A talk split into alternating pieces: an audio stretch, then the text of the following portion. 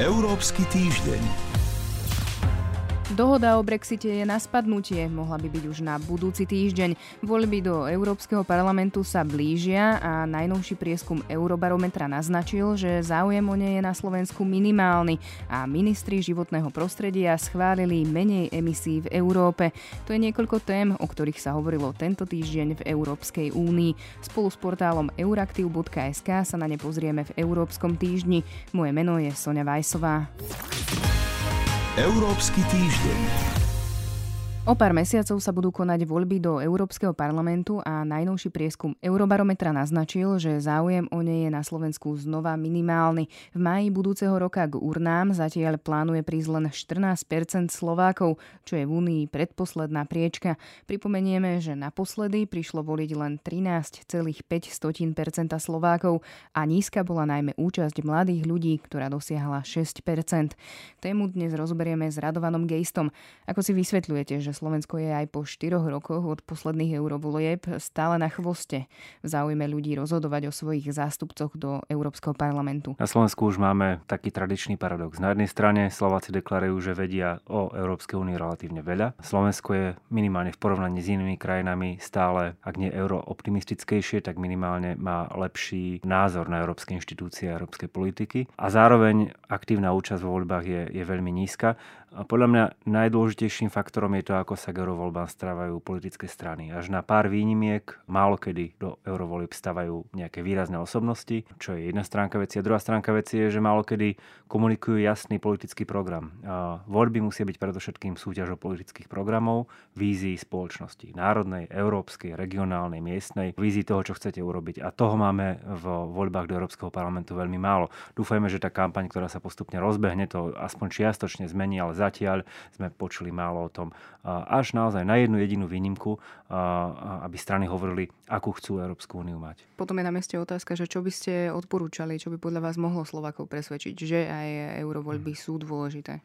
Zastupiteľská demokracia nemôže fungovať bez, bez toho základného kameňa, to, tým sú politické strany. Čiže ak chceme mať nejakú formu zastupiteľskej demokracie na európskej úrovni, potrebujeme politické strany, ktoré vedú európsku kampaň, vedú kampaň o európskych otázkach, hovoria o tom, ako chcú meniť Európsku úniu a prečo by to tak malo byť, čo to má priniesť občanom Európskej únie, teda aj Slovákom. Mali by sme menej hovoriť o tom, že europoslanci idú zastupovať do Európskeho parlamentu nejaký slovenský záujem. To tak nie je. Tí europoslanci idú voliť podľa línii politickej strany alebo tej rodiny, do ktorej patria. Čiže asi najväčšiu úlohu v tom zohrajú alebo nezohrajú politické strany. Vypočujeme si teraz vo zvuku moderátora Saifu, ktorý sa zapojil do Európskej iniciatívy Tento raz idem voliť. Mali by sme to určite mať v merku, pretože sa rozhoduje aj o našej budúcnosti. Ja nehovorím, koho ísť voliť, ja sám vôbec ešte netuším, ale podstatné je, že som si to dal do svojho Hello Kitty diárika, že áno, dvadsiateho piateho mája, tento raz idem voliť bodka e u.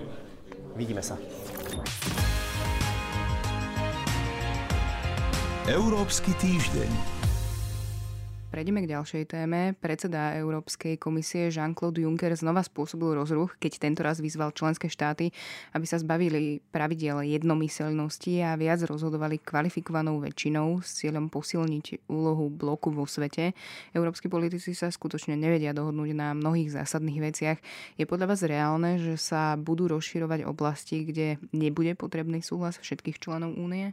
Hovoríme konkrétne o zahraničnej, respektíve vonkajšej politike Európskej únie.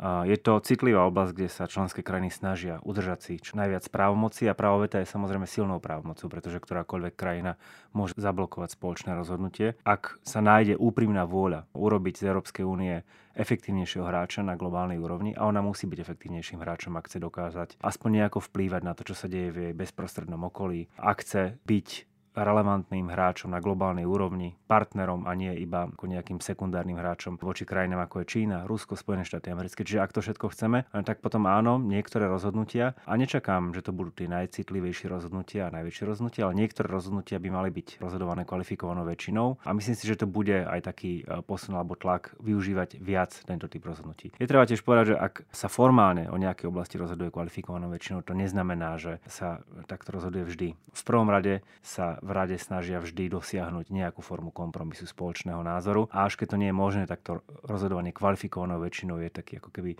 posledný spôsob, ako dospieť aspoň k nejakému rozhodnutiu. Pre každú členskú krajinu platí, že to najhoršie pre ňu je, ak Európska únia nie. A mohlo by toto zefektívniť, ten rozhodovací proces? Zefektívniť by to mohlo, ale zároveň je potrebné, aby k spolupráci v EÚ pristupovali krajiny v dobrej viere.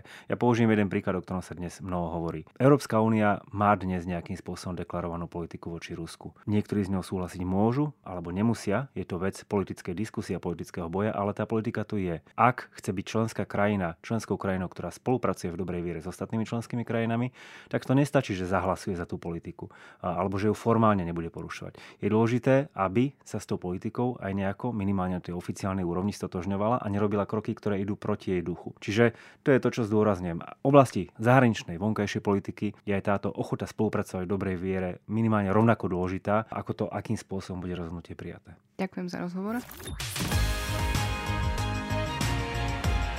Európsky týždeň. Európski ministri životného prostredia na zasadnutí v Luxemburgu potvrdili ambíciu EÚ znížiť do roku dvetisíctridsať emisie skleníkových plynov najmenej o štyridsať percent v porovnaní so stavom z roku devätnásťstodeväťdesiat, čo znamená, že do spomínaného roku dvetisíctridsať exhaláty z osobných vozidiel klesnú o tridsaťpäť percent. Dohoda o Brexite je už na spadnutie, na osemdesiatpäť percent je hotová a mohla by byť už na budúci týždeň, tvrdí to hlavný brexitový vyjednávač únie Michel Barnier. Nedotiahnutá je však podľa médií stále tá najproblémovejšia časť, ako zabrániť tzv. Tvrdej hranici medzi Írskom a Severným Írskom. Európska komisia má aj nový akčný plán pre biohospodárstvo, v ktorom poukazuje na možné riziká intenzívnej poľnohospodárskej a lesníckej výroby.